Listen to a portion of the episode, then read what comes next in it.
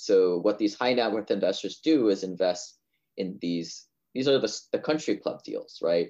right. You invest fifty thousand dollars, a hundred thousand dollars into an opportunity that is ran by a general partner, somebody who finds this one in a thousand deal, um, operates it, and pays out distributions like clockwork. Right. Um, and you diversify, right? You give up control. You're not the operator, the semi-operator anymore. You're the pa- pure passive investor, and you're diversified in dozens of opportunities spread over different asset classes, different geographic areas, different business plans, and different partners.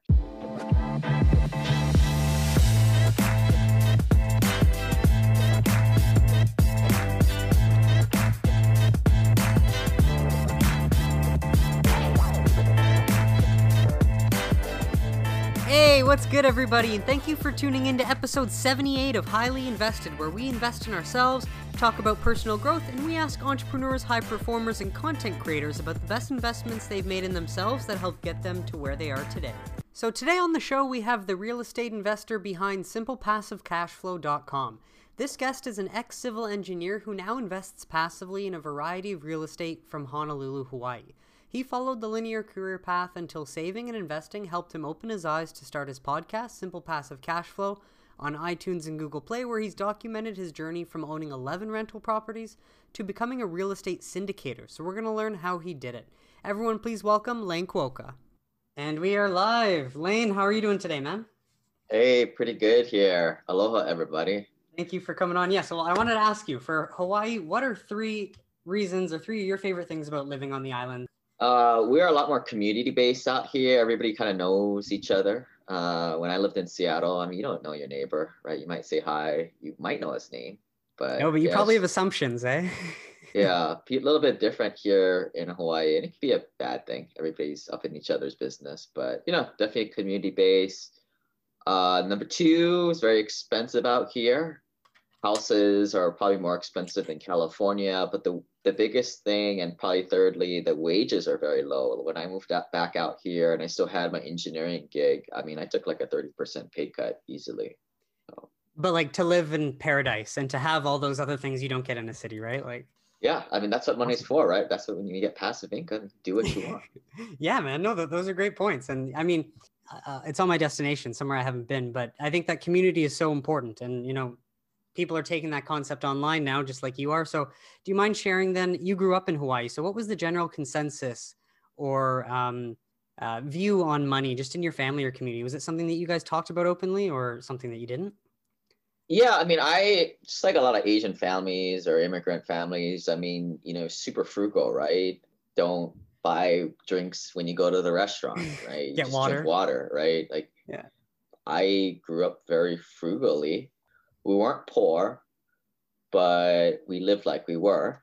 But that's just how life was. And I kind of got groomed on this, what I call the linear path of be frugal with your money, don't buy anything you can't afford, study hard, go to school, and work at that job for 40, 50 years in this 401k retirement system, right? Yeah, that's the blueprint. And so uh, we'll start then. What did you end up studying to to follow that path?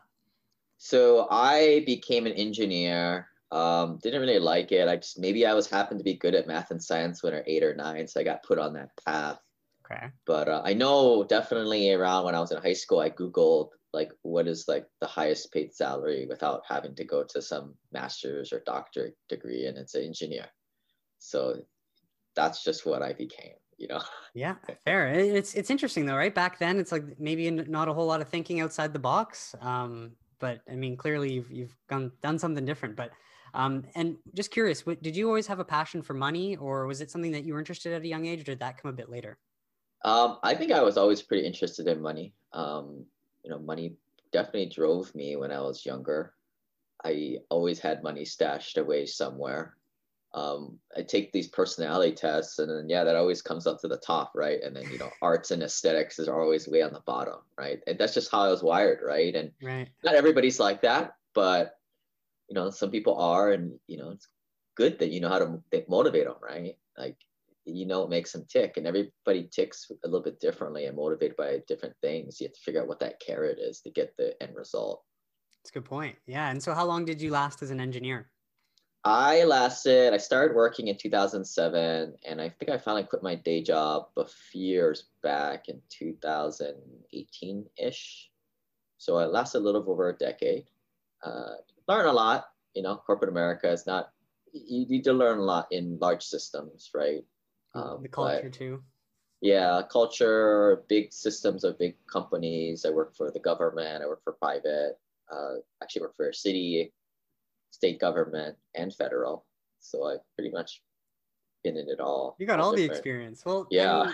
I mean, definitely good for your learning curve. So were there any like certain takeaways from those experiences that stuck with you, like important lessons through through those routes? I mean, my first job was working for private. Uh, I was a construction supervisor, managing uh, blue collar workforce, union based workforce. So a lot of management skills coming through that, and a lot of the stuff I do today is strictly project management. Um, as an engineer, I was never the design engineer, you know, the geek squad in the office designing plans okay. and specs. So you were managing more or less. Uh, yeah, I was more project management, aligning the consultants, the contractors, construction management firm, um, kind of the guy in the middle, which is exactly what I do today as the owner. Right. Um, so kind of got lucky but yeah, like, you know, working in different employment systems, city, state, federal, and private, you see different structures, org structures, politics. Um, everyone is different. There's a reason why there's different. And today I can kind of cherry pick of which works best. And I know what definitely doesn't. So that's a skill, man, right? And that's a skill yeah. that comes with experience. So good on you. Yeah been there, done that. Um, is most smart people are in the job for six months. You've kind of figured it most of it out, and it's time to move on. For young people listening, you know, you take a job not to you try and take a job to kind of learn stuff and move on. You know, it's a great point. Thinking of how many times growing up I was taking job for the pay or like the money, like twelve dollars an hour, nice. When like you should be thinking of what skill do I want to learn? What can I applicably take out of this? So um, right. fair, fair enough, man. And then tell us a little bit about how you got into real estate from there. Yeah, so I, you know, just this kid who's taught to buy a house to live in, right? Which I definitely don't really believe in. um, just following all the financial dogma out there, you know, just eating it like a smorgasbord. Um, yeah. So I bought a house. I saved my money. I was really good at my mon- money saving, right? You right. know, I wasn't quite getting paid six figures, but pretty dang close. So I was able to save like 30, 40 grand a year out of college at least. So I saved up to buy a house in Seattle, Washington. Price was 350. I needed my 20% down payment. So it was like 70, 80 grand out of pocket. Then I, because I was never home because I was traveling all the time for work, I was actually only home on Saturdays. I was like, this is a little silly. Let me just rent this thing out. So the rent's for 2200 a month the mortgage, insurance, taxes uh, was 1600 and I was like, wait a minute, like if I just keep doing this a few more times, I'll be able to quit my job and fire my boss. Uh, so that's where I started to get really sophisticated into what I was buying, and that was where it all started. You know, I got that taste of cash flow. That's amazing. It's like you didn't even do it on purpose in a way, and you just saw that come in, and it's addicting, isn't it? Right, right. I mean, Very it's so. it, it's it's a no brainer, right? Like when I was investing in a rental property, simple rental property, wasn't even that great of one. Uh, you know, I was making like 30% on my money uh, when you include, you know, the cash flow that you're getting, the, the rents exceeding expenses, repairs, maintenance, professional property management, uh, the tenants paying down your mortgage for you. So they're in turn having that equity build up for you, the principal pay down the tax benefits, which we can get into later, and the property's appreciating too, hopefully, and it's appreciating leveraged. So when you add all that up, um, it's like 30 something percent. And if you guys don't believe me, I do a little whiteboard video on my website, simplepassivecashflow.com slash returns. But I look over at my stocks that I diligently was putting money into my 401k. And a lot of people in my tribe are the max out your 401k kind of guys. Absolutely not, not the way you want to go. Now, do you, do you have a theory that at least like if your employer is matching, then just then take advantage of that, but not necessarily maxing it out for the potential tax? Yes, but like your return is going to be higher with the other stuff, even with free money. Yeah. Right. The problem with the free money is you got to stick around to capitalize on it or get it from them. It's true. Yeah. Um, but you know, I get it. Like it took me a while to totally get rid of the retirement fund system money mm-hmm. and just go 100% into alternative assets. Um, try it out. But like I would say, most people, yeah, stop doing the maxing out your 401k. That's a big mistake. Um, but then it's it's confusing, right? Because you hear all this stuff out here yeah. in personal finance blog sphere, everyone's maxing out their their 401ks, right? But then within that sector, you have the real estate people, which I would consider myself in, where we're taking out debt to buy assets to that produce a lot more income, get the mortgage paid down, and we are not doing any of this retirement fund type of stuff. And I have a variety of reasons why I don't do it, but yeah, a lot of us don't do any of these retirement things, and it's very counterintuitive, even to you know your your personal finance readers, right? Yeah, it's so true. Well, what do you think about having a retirement age, which seems so preposterous to me now, than having a retirement number, right? Like you need a million and a half invested in a dividend paying asset in order for that to cover your monthly expenses at 65 or something like that. Have you ever right. did, did that cross your mind that it didn't make much sense?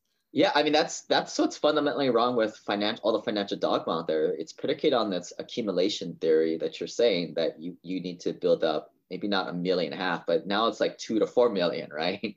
Right. It's like, geez, how does everyone ever get that when you're growing at a turtle space? But anyway, that's what you're told to do. Yeah. But then when you hit end game, you're like, well, I need to put food on the table. I can't just like take this out and spend it. I need cash flow. So you need to transition your portfolio from an accumulation to cash flow. So I say, well, why not end begin begin with the end in mind, right? Create cash flow streams today, which you can live off of. But the beauty of this stuff is most people have a day job and they can use these crap cash flow streams to build up even more assets, right? So in the beginning, I was buying a property just as I could save it, right? But as I bought more and more properties, now I was able to maybe buy two a year. Right. You're able to scale up yourself. And well, right. although you're mainly focused in real estate, do you take advantage of the Roth IRA? No, no. I don't want any of that stuff. But like, right? It's, the Roth IRA is 100% tax free. So like that's just what they that's what they think you are. Yeah, it is, but it's essentially you pay your taxes in the beginning. No, well, but no, here, you're thinking a traditional Roth. A traditional Roth you don't pay tax when you put the money in or you get tax exempt now but then in the future you get f- taxed 4% on any withdrawal right that's the traditional roth but the roth ira unlike canada we can actually withdraw early but in the us the roth ira you can contribute up to 6000 a year but it grows 100% tax free 100% tax free well either way pre-tax post-tax i don't like it but you do it. It's different that at least you're you've already paid tax. You're planting after tax dollars. At least then you're never getting taxed on it ever again. They say so. They say, but yeah. So I I would want to invest cash so I can get passive activity losses from said investments. And but I mean, is, that's what you do. You contribute cash to your Roth IRA, right? Either way. Once once once you hold the assets within a retirement account, it's Roth. not a retirement account. It's it's a Roth. It's a different account. So, anyways, is it a is it a qualified retirement plan? It's QRP? a registered. It's a registered U.S. account that say it's a tax sheltered account. So I know in Canada exact. we call it a registered retirement or registered tax friendly account in Canada. That's the TFSA, and then in the U.S. you have the Roth IRA, which is your variation of it. Yeah. So I mean, here here's the reason why we don't like it, right? Because when you invest in one of these vehicles you don't get the passive activity losses from said investment within that vehicle. And what is a pa- what is a passive? What is that? Yeah, do you mind? So with real estate, one of the biggest but advantages. Again, again, I'm just saying it's not real estate, so it's just a different game. So anyway, we'll get into your, your expertise then. Might as well because. But yeah, I mean, you. But that's exactly what you can do. You can invest in real estate within these retirement accounts or that Roth IRA that you're talking about. Oh, okay. I didn't know that. I mean, I, am a stock market investor. And so, therefore, my idea is just contribute into that account, invest in undervalued assets, and then grow your wealth. Yeah. So but you- I mean, maybe we should talk about this because yeah, there's yeah. four big reasons why I don't like any retirement accounts, period. First, uh, tax bracket. I mean, it's all predicated that you're going to shrivel up and die when you get older and make less money. I don't know about you, but I'm going to be a much more baller status in the future. I'm going to live till I'm and, 100, dude. yeah. Well, I, I don't know if I'm going to live to 100, but I know certainly when I get to that age, I'm going to be making a heck of a lot of money and be, or being in a higher tax bracket. Therefore, reason number one, pay my taxes today while I'm in a lower tax bracket. Reason number two, once you have your money in there, the, the government essentially can tax you at whatever you want. Now you might mitigate this by doing a Roth IRA component instead of the pre-tax 401k or a regular IRA. I get it. But now once you're in a retirement account, like I said, if you're doing the pre-tax or if you're doing the Roth IRA, sorry, you're getting the pass, you don't, get the passive activity losses from the investment. Yeah. So what is, is, the passive activity loss? I'm curious what So that. passive activity losses are you have lot paper losses coming from the investment. And you don't this is why I don't do any kind of stocks or mutual funds or any paper fake assets. Right. Right. These are like the tax advantages of doing real estate. And this is why all these guys do it. Right. Um, so to kind of break it down, you know, you have the property value, right? And you have the land value and you have the actual improvement value, which is like the building Mm-hmm. So the tax code says you can deduct the building value, not the land, for single family house over 27 years. So if your property is a million dollar property and let's just say two thirds of it, 600 grand is the, um, the improvement, 600 grand divided by 27. Let me kind of just do the quick math here. Yeah, you, I can't do that one too quickly. 600 grand divided by 27 is $22,000 approximately a year of losses you can take on that asset. So that will probably exceed how much money you made in that investment. So this is how you're creating this phantom loss or this paper loss that you can use to zero out how much money you make. And you and that can be used to offset your passive income but it can also be used to offset your ordinary income. So I have a lot of doctor clients that make 600 grand a year. And if they employ a real estate professional designation on their taxes, now they can use these losses to offset their ordinary income, effectively saving them 50 cents on every dollar. Ah. All these ah. tricks and games of the wealthy, you don't do it when you go to one of these like IRAs, Roth IRAs, Q, QRPs, 401ks. Yeah, well, I'm, I'm, i mean, again, I'm not saying that you can't because I like, I mean, you you can in a way. Uh, if you pick undervalued assets and they increase in capital gains and you don't pay tax, then there's clearly a benefit. But I understand what you're saying as well. There's a lot more into the real estate. Um, so yeah, I mean, I don't, I don't particularly like real estate. I don't care about buildings and stuff like that. But course. I'm just kind of going with the outside pitch here, and you know, yeah. it's I have to make like way, way more gains with a stock or selling a regular asset than with real estate because of the these tax these hidden tax benefits that the wealthy are very keen and tied into. Now, how long did it take you to really master learning all of these passive activity losses and different tax credits that you can actually get from real estate? I it's it's actually really simple, right? That's why the website's called Simple Passive Cash Flow. And this is what frustrates me. It's super simple. Got smart guy like yourself you'll pick it up in like maybe 20 30 minutes. I mean I, people I, am intrigued man because i just want to yeah. say like just the concept though is like i mean I, I, hear that you you go your route but just not to say that you can't take advantage of a tax friendly account because i you know, just to give you a bit of insight i'm a cannabis investor. Like i've been watching the space for two years and i know the us is going to legalize this year and there's going to be a massive boom. And just since the summer till now i've 4xed my my investment money. And the nice part is is just because it's in that tax friendly account I'll never have to pay taxes on it and I can withdraw 100% tax free. So just there are benefits. I just think it depends on which yeah. avenue you want to go down. Well, the problem the problem with like if you yeah, you, you don't get taxed on the gains and put all of the tax benefits aside that I just mentioned that effectively now you have to 4x your money to get 2x, right? Because you're not pay, you're paying taxes on that. You paid it in the I'm beginning. not paying tax. No. But here's the difference. I, I here's a second. Yeah, yeah. Yeah. So here's the difference too with realist with when you're in one of these retire these, these accounts, you cannot effectively get good leverage. The lenders will not give you lending. You're investing a one for one. But I'm when I put my yeah right. I'm growing cash. But with real estate, I mean the government is kind of begging us to do this and effectively giving us one to five leverage, and that's the that's the key differential. Yeah, no, that makes sense. I mean, I'm glad we're having this convo because it's it's it's making it yeah. more clear that I'm still paying tax in the beginning when I get paid the money which I'm not considering. Um, so yeah, carry on. Tell me a bit more. Yeah. Um, what but that, I mean, this is this is like exactly what I'm talking about, right? Like smart guys like yourself, un- unless you find somebody by chance, or I didn't find this. I mean, I was investing in single family homes from 2009 to 2015. Right. At that point was when I took a pivot when I started to join and pay for different masterminds and get around other accredited high net worth investors. Right. A lot of doctors, a lot of lawyers, a lot of engineers, a lot of guys 10, 20 years older than myself. And this is all the stuff they do. But it's very different than what your parents taught you. And also, especially what you see on, you know, what they call Bogleheads or all these like mainstream financial sites that are supposedly, you know, kind of smart, right? Right. Well, there's like, a lot of repetition, and no, I do appreciate because you're giving me an education in this too. There's, um, so you found obviously most of the, you know, nuggets of information have come from meeting those uh, high net worth investors that you sort right. of. Right. Your network is your net worth, as they say, right? Right.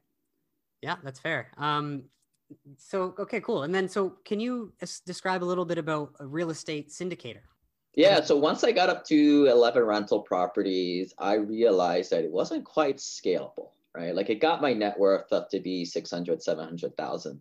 It took a long time, but that's just how this system is, right? Like I'm not a house flipper, I'm not a, a wholesaler, right? That's more active real estate investing. And, and uh, quite frankly, a lot of lower net worth guys have to do that.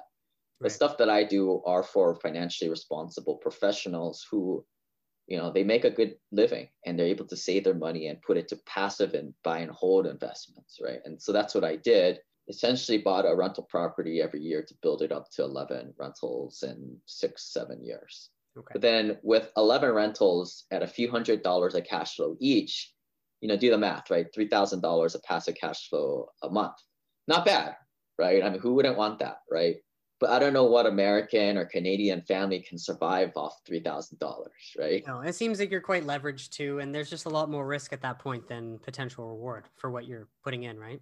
Well, it's it's pretty low risk, right? Because if you look at the granular level, every investment I'm going into or what I advocate, we're investing for cash flow. We're not investing for appreciation. Like we're not investing in Seattle, Los Angeles, California, like right. these cyclical markets. We're investing in these boring places where essentially the rents are a thousand dollars.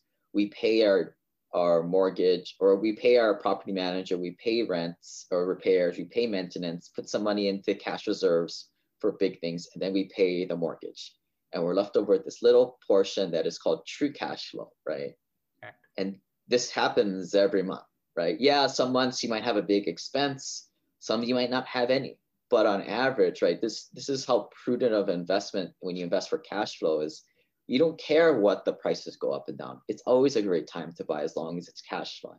Right. But that's what's happening on the grand level. And you have an army, or well, I had 11 of these things, but you know, it's not incredibly scalable because with 11 of these properties, I had some eviction or two every year. Right. Some kind of big issue that happened every quarter, like a tree falling on the house or something like that or, a, or you know there was a storm that flooded out the basement or something you know but the, the property manager takes care of all that stuff right. but still you know if i need $10000 passive a month i'm going to have 30, need 30 of these properties so 3x all those numbers so an eviction every other month right. then it's kind of big issue that happens every couple of weeks not scalable right so this is where i kind of started searching and found these private placements and syndications that these higher net worth investors were doing and then I found it. I was like, this is it.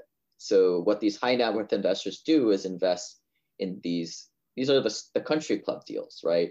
right. You invest fifty thousand dollars, hundred thousand dollars into an opportunity that is ran by a general partner, somebody who finds this one in a thousand deal, um, operates it, and pays out distributions like clockwork. Right. Um, and you diversify, right? You give up control. You're not the operator, the semi-operator anymore you're the pa- pure passive investor and you're diversified in dozens of opportunities spread over different asset classes, different geographic areas, different business plans, and different partners. Interesting. Yeah. And so, so you think, well, I mean, not that you think, you know, these opportunities wouldn't have come if it wouldn't have been for a chance meeting or like this opportunity. Yeah. I mean, once you find one person, you start, to, you start to aware of it, right? And then you start to, you know, like you hear the passive activity losses offsetting income. Um, I mean, I would go take a look at my tax guide, simplepassivecashflow.com slash tax. Now you're going to start to like be aware of it, right? And it's going to be, you're always kind of learning, right? You always got to kind of learn. And that's what even I try and do today, because there's always some kind of new kind of legal structure people are playing around with or yeah, some no different way of not paying taxes. Well, it's funny because I've actually just gotten to the point where after, at the end of this month, I can quit my job and I'll have a nice fat nest egg. But from that point, I'm like, okay, what's next? what do I do with this cash or what do I do with, um, And so, I mean, yeah, cash flow is important. And thankfully, I've become financially literate enough to invest uh, and take care of myself in that sense. But still, yeah, like, like you say, good to find opportunity elsewhere that, I mean, cash flow at the end of the day is the most important thing. So, yeah, yeah. simple passive cash flow. When did you end up starting this idea? So I started back in 2016 because at the time I was still kind of buying single family homes uh, remotely. I was in Seattle buying it in Birmingham, Atlanta, Indianapolis and you know all my friends were asking me like how I was doing this and and were you as we all know with spots or did like were you able to buy from Seattle or did you go and check those out? Yeah, we don't we don't visit them. We buy them, you know, buy them a lot sight unseen. Yeah. Um, sounds crazy, but that's just how we do it. You know, it's not worth our time to go, you know, visit property. I mean, what the heck do we know? We're passive investors. We hire professionals to inspect the property. We hire professionals like property managers. They kind of vet the area. So, right? so all it is, all you need is cash to essentially get in on one of these deals, technically, though. Cash and a little bit of education, Help. right? Yeah, but you know, I mean, like you know, as you start to move up the the the pyramid, right? Like startup, and I'm starting to get into startup investing. Right. You're not going to know everything about the little business, right? It becomes so much more high level. So this is kind of part way there, right? You're still buying properties, you're still in the middle rung. So you're gonna have to do your due diligence, of course. Yeah. But it's not it's not as involved as people think. And that that was where like I would say the first if you're you guys are looking to buy rental properties and get started, definitely non-accredited investors. Um, check out the first dozen podcasts. It's all about like what to look for, what numbers, how do you get the numbers. A lot of it is just number based, right? Because you're buying commodities at the end of the day. Yeah, I just didn't realize how many levels there were to the game. Never ends. Yeah, I mean it it well, there's two levels, right? When you're I mean, first of all, like the people that I work with, we're good at with our money, right? Not broke, right? We've got at least 20 grand to put into a property. Right. Um, I would say recommend my prescription is start off with a single family home rental, learn the business, start to build a little bit of track record so you can have an intelligent conversation with another accredited investor when you do find one, right? Right. Um, get your net worth up to be a quarter million, half a million dollars, and then maybe look into these private placements and syndications, right? That's it's all the progression of an investor. It makes sense. No, I appreciate you bringing this up to me because it's like, yeah, I guess you just kind of keep climbing as you educate yourself, right? Now, um, just with simple passive cash flow, because I want to get to the main question and then we'll jump back into sort of what you offer and whatnot. Um, but so what was the original idea with that? And then what do you offer now? Like, how has it sort of evolved just from 2016 to now? Yeah, the, the original idea was just like, man, all my friends like keep asking me the same damn questions. And I'm sure, like, I'm sure you get this, and a lot of people listening, right, who are good with their money, like, people ask you the same question, but nobody does anything about it, right? That's the hard part. And especially when you're friends, you're like, please take the advice, do it. yeah. Yeah. Like, I told you what the best credit card to get. It's a 2% double cash card. You haven't done it for six months. What the heck are you doing? Right. Yeah. You could imagine what it is to buy a property 2,000 miles away in Birmingham, right? There's a lot more steps involved, a lot more barrier to entry. You actually got to put down 20 grand. People weren't doing it, right? So I got frustrated. So I made this podcast and just record it before I forget it all. So I just put it out there and then it got really popular. And then you know, personally, I was kind of like I said, I was kind of moving up to being an accredited investor and then investing in these private placements and syndications. So, right. Um, and I met, met all these people, and then you know, all these these passive activity losses, real estate professional status, um, different tax and legal strategies, infinite banking that the wealthy do. I started to cover that on the podcast as kind of my own progression, start right. to go through it. Sorry, can you list some of those things again, just so I can write them down and ask you about them after? Yeah, passive activity losses, real estate professional status, infinite banking, uh, irrevocable trust. You know, these are all kinds of more higher net worth accredited investor strategies. Right. And you know, I mean, a lot of this is creating your own dynasty plan, right? Now that you're not broke in our world, million dollars or less. You know, it's kind of sad to say that, but right. it's the truth, right? Like until you get up to that platform, you don't have very many options available to you. That's why you just got to save up money. It's so true, man. Like it's just it's it's just expanding my horizon in a way. So um, yeah, cool. So you start and, and, and, that was for me, right? The podcast was like me going through it and kind of learning it all. Well, I imagine um, you're bringing on these these network or these people you network with and you meet, right? And through these conversations, uh, you obviously learned all this.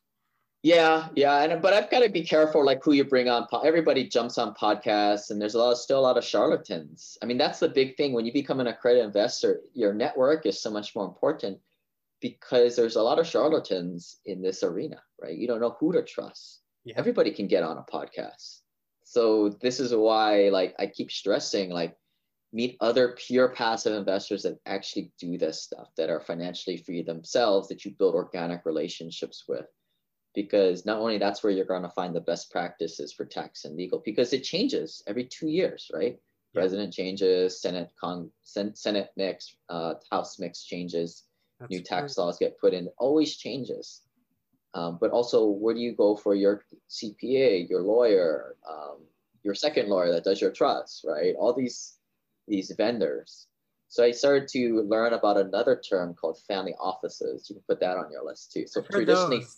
Those are family off 50k or 50 million dollar net worth people. That's crazy. Usually a hundred million dollar net worth and above. So people don't know what it is. Essentially, think of like Alfred the Batman.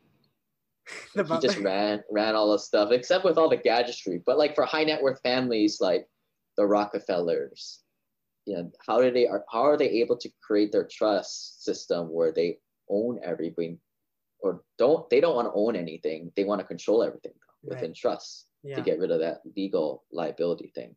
But that's a side note. But they they strategically invest and they have these advisors. But what I sought out to, to create was for those of us who are 10, 20 million dollars and less, we can't afford that stuff. right. No. So we have we have to kind of peer group it together and you know in a more of a group setting I created the Family Office Ohana Mastermind, which is a group setting of high net worth accredited investors that aren't quite 50, 100 million dollar net worth yet. Right. But we're getting there. And we're going to kind of pull each other up and kind of crowdsource best operators to work with, best practices to do.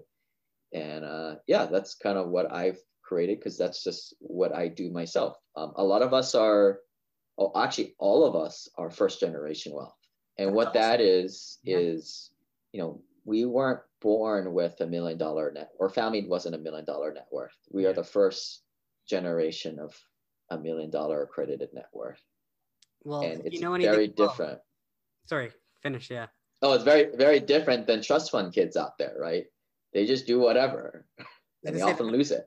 The hard part is preserving it. So let's ask the three big questions then, and then we'll get back into it because and this is a lot of fun. I, th- I think this is going to be very valuable for, for any listeners. But what would you say are the three the biggest investments you've made in yourself that helped get you to where you are now? Well, first one was actually doing it right. Like I think this is all jump started by going out and buy a rental property. Uh, I follow the 70, 20, 10 rule, which is 70% is doing it, 20% is uh, having a peer group to kind of bounce ideas off, and only 10% is reading books and podcasts. Right. Right. Go out and do it, and you're going to learn. Uh, the next best thing was actually, actually after I got to a certain point, I started to pay to up level my network. Uh, a lot of these masterminds cost like 25 grand a year to join. Right. When I first did them, I thought it was crazy, but yeah, I mean, I'll tell you what, like once you get around legit people, things just kind of take that next next step. But I think it's more of a, you know, taking yourself from 50 miles an hour up to 100 right? But you got to get yourself the gas at the same time. right, you got to get yourself going from zero to 60 first, and that's the off. That's the hardest part, to be honest. Yeah. Yeah. No, great analogies, man. Yeah. And what would be number three? Overlay of cash. I don't know, just traveling, getting around people, just kind of all that type of stuff. Well, network, right? If anything, like how valuable that is building that over time. Yeah. Yeah. It costs money. Right. Does nice. And so yeah, well then let's jump back in. If if we let, let's take it a step back then just to for people that want to get into real estate to begin with. Just as an expert that's been through it, um, what would just be some of the most important things people need to look out for uh, once they're getting into real estate? Yeah, buying for cash flow, right? Because Warren Buffett's rule is don't lose money. How do you do that? Well, you make sure you cash flow. So you know, people can go on my website, get my free analyzer. I think it's at simplepassivecashflow.com slash analyzer. It's spelled weird though. it's spelled with a Z, I think. That's but it. like, yeah, like, so you're looking for a property that's 1% rent to value ratio or higher. So the rent to value ratio is a quick and dirty way of kind of analyzing a property. So you take the monthly rent divided by the purchase price. So we're looking for something 1% or higher. So folks in BC or California, you find a place in the ghetto that's 400 grand that rents for $2,000 a month, right? 2,000 divided by 400 grand is half a percent. And not going to work. No, no, no, no, right? We don't invest in that type of stuff. Yeah, it could go up in value, but we're cash flow investors and we consider that gambling, right? Rule number one, don't lose money. Right. So we look for properties that are 1% or higher. So a lot of times it's like a $100,000 house out in a more of a secondary tertiary market. So we don't invest in places like Seattle, California, pretty much all of Canada, uh, New York, Boston. We go to secondary markets like Birmingham, Atlanta, Indianapolis, Kansas City, Little Rock. Growing markets, right? Right. Well, not the growing, growing but, not the sexy hip places to live, right? Yeah, I know what you mean. Yeah. Sometimes you even got to go to a tertiary market, but at least stay over a population of a quarter million, right? As opposed to these small podunk towns with a non-diverse economy. So, I mean, that if you stay above the one percent rule, that's that's pretty much good enough for a podcast advice right there, right? But then you got to dig into the the the analyzer that I have has all the footnotes and like, all right, how do you break down the expenses, repairs, maintenance, capex, property management, vacancy, um, and kind of get more and more, um, you know, educated on like how the numbers actually break down after the whole general one percent rule. Right. Yeah. But again, I I like how you put it that way because it's just if it's not one percent, you don't even consider it. It's not worth it. Because yeah, it's like Tinder. You know, swipe left, yeah. swipe right. Don't even like look at like the words, right? Yeah, you got to have that rule. Otherwise, you're, you're going to break it every time. Yeah. Yeah, or you're just going to waste a lot of time, right? I mean, there's a lot of properties out there. How do you quickly determine it? I mean, look, if you want to invest for appreciation, be my guest. Yeah. But when you're investing for cash flow, you kind of hedge yourself quite a bit. That's a good point. Yeah, you do. As long as it's coming in at some point. Well, that's one reason why I do have, invest in real estate investment trusts I don't, you know, at least I'm not, I'm diversified enough, but it pays me cash flow every month. Yeah. So it's one of those things. Well, here, okay. So here's the, one of the big overlying things. Like we try to go straight to the operator and we try and, or invest in the properties ourselves. So here's my problem with REITs. Mm-hmm. REITs are essentially like mutual funds. We don't like mutual funds. Uh, in what way, these, they don't charge an annual, they don't charge an annual MER for management. That's not as true, dude.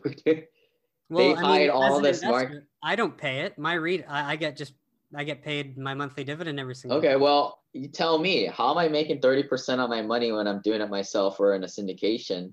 But how is it like a mutual fund? How's it like a mutual fund though? That's what I'm curious. A REIT is a mutual fund, except it it's just trust. pretty much, which is it, uh, whatever whether you call it a trust or a fund, it's this operates as the same thing. Okay, it's run enough. by Wall Street. How else do they have these large buildings? well, I mean, besides all the money, um, I, I know, I, I understand what you're saying. Right. I mean, here, here's the thing, right? It's, it's, it's a discussion on like, those are retail investments. Right. I don't go, I don't shop at Neiman Marcus. I don't shop at Nordstrom. Right. Right. I go to more, I cut out the middleman because at the end of the day, as an investor, those are my returns. And this is what frustrates me about mainstream financial dogma I mean, my parents diligently put money into all these mutual funds, these, these no expense ratio nonsense. Well, no, no. I mean, because again, though, what you're you, you got to clarify because what your parents were invested in, they were paying someone to manage it for them, but it was structured in a way that it benefits the institution and not your parents. Well, even However, index funds. All I'm saying, well, again, all I'm saying is a real estate investment trust. I invest directly in it with my account. Therefore, there's no management fee. So, although it's designed like a mutual fund and like a fund, um, I would just say that again, just throwing mutual fund around, it's not, not exactly the same, but I totally agree because my parents have gone through the same thing yours has, and I imagine most parents have. So, right. but at you know, at the end of the day, where is your highest returns? Where are you getting your returns, and where is your money leaking out? Right. Uh, I mean, and if you're getting numbers, cash flow, then you're covering that base. I think as much. Right. Money money doesn't lie, or you know, numbers don't lie. Yeah. Um, I don't I don't believe in the Easter Bunny anymore, and I also don't believe that retail investments are the way to go. Yeah, that's fair. And I mean, again, not that I'll always be in them, but I'm just I wanted to mention that I have a REIT because of that cash flow, and I quite enjoy it. Um, but yeah, no, no, absolutely. Yeah, no. REITs don't REITs also don't give you the passive activity losses and that type of stuff either. Yeah, no, it's okay. But I reinvest for the compound growth, like 30 to 40 years down the line, since I don't pay tax on. on so do I. Yeah. Right I'm just saying. I'm just saying, man. Wealth, man. That's okay. And retail, again, I understand retail that, versus. Yeah, exactly. Um, I mean, wholesale. Yeah. Yeah, it's just it, it's your approach versus mine, and you know I appreciate you sharing your knowledge so that I can learn a little bit more about you, um, and your approach. Now, with the new Biden administration coming in, is there any sort of changes to real estate that you're aware of as of now that um, any U.S. investors, uh, regardless of what level they're at, should be aware of? there is the $15,000 first time home buyer credit that's coming, probably going to be signed through. But, you know, I think most mainstream um, news sources will kind of give it too much uh, importance. I mean, I've, I've been through the market cycle. Like the last time it didn't really, I mean, maybe it pushed things up for a couple months, but it's, it's a drop in the bucket in terms of the greater demand supply curve. I think it's a great way if you're looking to buy a house, which I don't think most people should, especially if you're under a million or two million dollar net worth. I think you should invest it instead. But that can be a good option for you to take advantage of. But um, I'm just curious, when you say invested instead, invested in what? Um, buying rentals or any assets that produce you, you know, 10 to 15 or percent or more. Gotcha. As opposed to buying to live in it. Yeah. Now, Lastly, yeah. uh, what does the term mastermind mean to you? Mastermind is a high, is a group of individuals that are sort of on the same level, heading into the right direction. It can be a you know a bunch of beginners can be some intermediate people can be advanced but it's just some people kind of loosely holding people accountable and sharing best practices okay for whatever yeah. direction you're heading off have you read the law of success by napoleon hill um no, no, but I mean, this is kind of covered a lot in like Think and Grow Rich, right? You've got um, the vagabonds. In, throughout history, there's dozens of these these groups. Um, yeah, no, it's yeah. great, and and yeah, do you mind elaborating it in a bit on on how, why you think it's so valuable? Because I do agree, when you've got multiple people in harmony with the same goal, it creates that mastermind. Yeah, I think I think masterminds are good once you get yourself up and going. You know, you're you're humming along at 25 miles an hour and you've kind of done something. I think it can take you to the next level when you find synergies with other people and at least you're kind of finding the right path for you to go. And it, it can be a little bit of accountability for yourself that you have a peer group. Right. Um, where likely a lot of us, I mean, if especially if you're in the cubicle world, you know, most people are just talking about maxing out your 401k, you know, investing in mutual funds, all that type of stuff. But I will, the warning I would say, like if you are starting out, go out and do it and buy a property and get started, or you know, just get yourself an inch off of the ground, because I do see a lot of you know fake masterminds out there that are just kind of looking and preying on people to take their five or twenty thousand dollars. So I would kind of discourage kind of starting out with one. Good point. Yeah, probably try to get at least some steam going and uh, before then, like you mentioned, at least at 60. Yeah. It's a good concept because it's like a corporation, right? That's why you have to incorporate because you're kind of multiple people creating this entity and that's your minds together that's actually like been able to build these massive corporations throughout time, which is really cool. Same concept. Yeah. Um, yeah. Great. And can you tell us a bit more about your podcast? Uh, how's that going? And what's what's the title? Simple Passive Cash Flow? Yeah, Simple Passive Cash Flow found on iTunes, Google Play. A lot of the earlier podcasts were buying single family home rentals, but lately, as it became more of an accredited investor, the content has kind of switched to, you know, investing in syndications, private placements, uh, creating infinite banking, banking for ourselves, more higher net worth tax and legal strategies, basically creating your own family office, um, and a lot of kind of subject matter Interesting. on that type of stuff. Okay, well, then, well, th- since you mentioned it, do you mind explaining what infinite banking is? That term, because I've never heard that one before. Yeah, so infinite banking is basically using whole life insurance configured in a unique way. Now, this isn't the whole life insurance that your long lost college buddy who you've never seen for five or 10 years calls you up for lunch and tries to sell you. Yeah. It's using the same product, but it's configured very differently than they would to optimize for liquidity course. So, so it's actually the, it's it's made to benefit the, the client as opposed to the the person selling it. Yeah, yeah, but you got to give up. You're not doing it for the death payout, and you're not doing it for the the returns, right? You're actually lowering those so you can optimize and maximize the liquidity.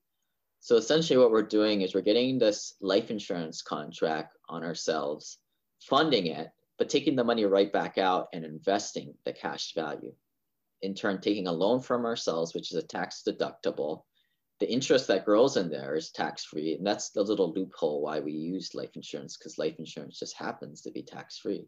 Right. But also for you know high net worth folks, it's a, just another great place to store capital uh, that is off the table of litigators too because asset protection is kind of becomes more important as you become more of a credit investor. Yeah, no, that makes sense. And I, again, I imagine it's just little tricks that you learn along the way. Um, but I'll definitely check out your podcast because that's uh, something I haven't heard yet, and I want to learn a lot more about that and see what avenues there are. Yeah. Yeah. And then so like, how many properties are you invested in today? Technically, is is it able to are you able to pin that down, or since since you use the syndication style, is it a lot different? Yes, yeah, so yeah. unit count is around 4,500 units right now, most of which are apartments. I think over like 25 apartments at this point, uh, six mobile home parks, uh, some office space in there too. But that's kind of what the portfolio kind of looks like today.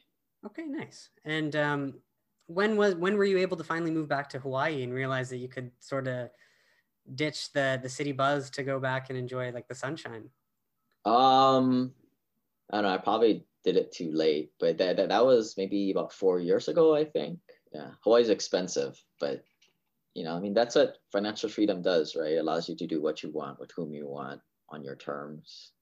Exactly. You know, money's not everything, but it sure gives you options. Yeah, exactly. No, I agree, man. It's not for everybody, but I definitely realizing that there's just there's those who value money and those that don't. There's a very yeah wide wide gap there. Now, so what's your view on buying versus renting? Like, do you, do you consider renting a complete waste of money? Uh, I think I'll be very careful with my words here. I think most people suck at personal finances, right? They got 500 bucks, they spend it. Therefore, most people should buy a house to live in because it's a for savings account. Yeah.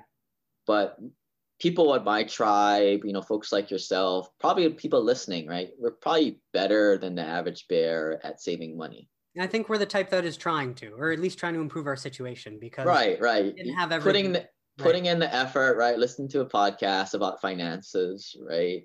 Those of us, it's probably better. I mean, the numbers don't lie, right? Run the numbers yourself, guys. Like when you put money into your house, you are effectively just keeping up with the pace of inflation right? But when you're investing in a bunch of rental properties, like you're making cash flow, your tenant's paying down your mortgage.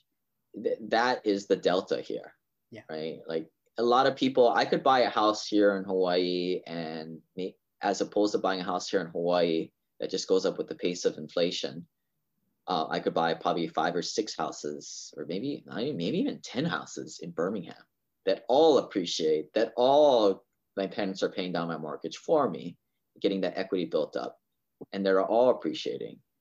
But you know, I I, I stop arguing people. I'm like, yeah, here's a spreadsheet. Go and figure out. Go figure out what's going to happen in five years and ten years, and you tell me which one you which path you're going to choose. Yeah, no, exactly. Numbers don't lie, and most people don't take the time to learn the language of numbers, so it's their loss. I mean, there's a lot of like, you know, people don't want to go into debt. They want to feel like they own their own house, but you never own your own house. I mean, you always got to pay taxes on it. And at the end of the day, to me, sophisticated investors, they don't pay attention to the interest rates they pay or, um, you know, how much debt they're in. Right. They look at what really matters, which is what is your net worth and where is your cash flow at? Those right. are the real true important things. But if you notice, everybody out there is concerned, oh, the interest rate I'm paying, what is this, right? I mean, the, the, the lenders always use that to get you to refinance so they can get their loan origination fee again. Yeah, yeah. And there's just so much more if you dig underneath, right? It's, it's right there if you want to look. Yeah. But if, if I mean, if everybody just went out today, bought a rental property, and in a few years bought another, and maybe bought another, you'd be financially free in like in a decade or you know decade or so right? I agree. Yeah just or even just renting out your basement and then raising your family on the top floor just so that the whoever's living down there is paying. It's just so many different ways better ways to do the, yeah. the dogma so. Yeah. I mean if people did that they would not have to work and society would crumble right? Like we cannot have this happen right? Which is why we need to brainwash everybody to invest in mutual funds and REITs and all this stuff and just do it the traditional way. Oh, the more I learn, the more I have no idea. and we need people to pay taxes. We don't want them to use these passive activity losses. So we need to keep them in retirement accounts, investing in that, you know, and let's trick them because they, they think it's like growing tax free. Yeah. Well, it is, but they're giving up all this other stuff. Yeah, a lot more to it, man. Um, any yeah, well, so few things just to round off. Then, what are you most proud of this year? What's something you managed, or uh, let's say 2020, because we're now in 2021. What's uh, what's something you accomplished in 2020 that you're most proud of? Uh, we acquired four more, five more assets uh, in the midst of a pandemic, and uh, you know, normally we collect 97% of our rents. You're always gonna have a few deadbeats out of 100. Right. Uh, through the worst of the pandemic, it went down to like 95 percent on average. We wow. still make money when we're collecting six mid 60 percent in rents. We didn't get close to that. Right. And, and now we now now we come out of the pandemic and I'm like, shoot, this is why we invest in workforce housing. And let me ask you, so when you're buying these secondary or when you're investing in these tertiary secondary markets, um, in these places where like unit much larger units, when, when the government says, okay, well, you don't have to pay rent for six months, is that a benefit that goes just directly to you guys, or are you guys like benefited from that? A lot of that that news is more like on the coastal markets, the blue states. Like we, this is why we tend to invest in more red Republican states. Not to say anything politically, but typically the landlord laws are on our side. And you know, I'll be honest, like the Socialist Republic of California, a bunch of whiny babies out there. Like in the red states, people have a lot more honor out there, and they pay their rents. I don't know why, but that just makes so much sense. I used to be so left, and now, I mean, in business mentality, I'm more capitalist yeah. than ever. And like, I don't care. I just focus my time and energy on what makes the best business sense. I I have no political affiliations.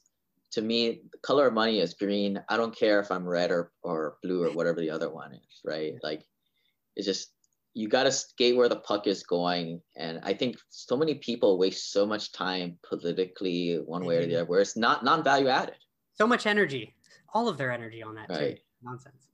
Um, no, but that's a great point. Like 50 different states, so you've got 50 different games, and it's ultimately yeah. finding an opportunity that's going to work. Yeah. I mean, I, I pick 50 states Florida, Texas, Arizona, South Carolina, North Carolina, Alabama, Georgia. You, you pick those starting, pick out of that team. It's like picking the top five NBA players of all time. You know, you, they, they people waste a lot of time doing that you take pick those anything in those six states, you're gonna blow the other 44 states out of the water. Dude, I don't understand people that gamble on sports, and I'm like, why would you not invest in this industry? like, yeah. yeah, I mean, it's a no-brainer. Like, I mean, that that four six states will outperform the other 44 easily. Yeah, well, dude, thank you for sharing the wisdom. I've been it's been nice to have you on and get to meet you and learn a bit more about you as well. Um, so just last or last few questions. Who are some of your biggest role models? Um, I don't really have any. I mean, most people out there are just internet gurus, fake celebrities. I mean, I I just take a lot from other accredited investors that are most quiet people. So everybody's people... has everybody has their quirks. Everybody has their things, but I just try and take you know something from hundreds of people that I meet. That's a great point, though. Like looking back at it, like it's taken me 20 year, 28 years to have this realization. Like, what's the fuss about obsessing about celebrity? Nothing. it's a very good point. Yeah. Or, you know, someone who's and the I, most successful people are the most quiet people you never see, right? Yeah, um, it's true. Well, I was gonna say like Warren Buffett and Charlie Munger. I only found them when I looked for them. But you know, if you were told to to look up to them when you were younger, just probably make you yeah. a lot better or make people in general better with money. And then so lastly, what's something you learned recently that you think is really important worth sharing? I've met a lot of people in the past couple years who invest in dozens of syndication deals and are walking around with a half a million million dollars of passive activity losses in their back pocket and they don't really have to pay taxes for the next decade if they don't choose to. That's wild. And so if someone wants to do that where's the first step for them to go? Simplepassivecashflow.com sure sure but you got to go buy a rental property right? It's, it's going to take you a while to get into those types of deals but you know you got to got to get your net worth up and uh, you know it's gonna it's not easy, but it's simple. Well, I just passed six figures for the first time a couple days ago, so at least I'm ecstatic about that, and I'm you know planning my next uh, my next. Yeah, and that's the hardest part, right? Like you know, they say the space shuttle takes what half the amount of fuel to get one inch off the ground. That is totally true with the first hundred grand or first four hundred grand. I think. I just got to make That's, sure I don't lose it. That's the right rule number yeah, one. Yeah. Well, cash flow, right? Don't yeah. invest for appreciation. No, no, exactly. Um, awesome. Well, thanks, man. This has been a lot of fun. So yeah, just quickly, last last time, where can people find you online? Uh, simplepassivecashflow.com uh, podcast, and then the website has a great lot of uh, guides. Um, people are looking to do uh, single family homes, get started, go to simplepassivecashflow.com slash turnkey. Uh, there's also a syndication guide on there somewhere. But yeah, sorry guys, it's a little all over the place. The engineer made it. Um, but yeah, you don't, if you can't go through the material, this stuff isn't probably for you. That's okay. Progress, man. People, yeah. people that need it or that, that are there for it, they'll, they'll get there. So thanks yeah. a lot, man. It's been fun. Cool. Thanks for having me. And that is it for episode 78, everybody. If you want to learn more about Lane or check him out online, you can get all of his information in the show notes. But let that be the perfect example of the more you go down the rabbit hole, start learning about money, the more you realize that you do not know. But I do hope you got some value out of that episode. You can find this podcast on Apple Podcasts, Spotify, Google Podcasts, Breaker, Radio Public, and at anchor.fm slash highly invested. If you enjoyed this episode, please share it with any friends or like minded individuals. And if you wouldn't mind going to leave a rating or review, I would really appreciate it, as it helps out my podcast and I love to know who's listening.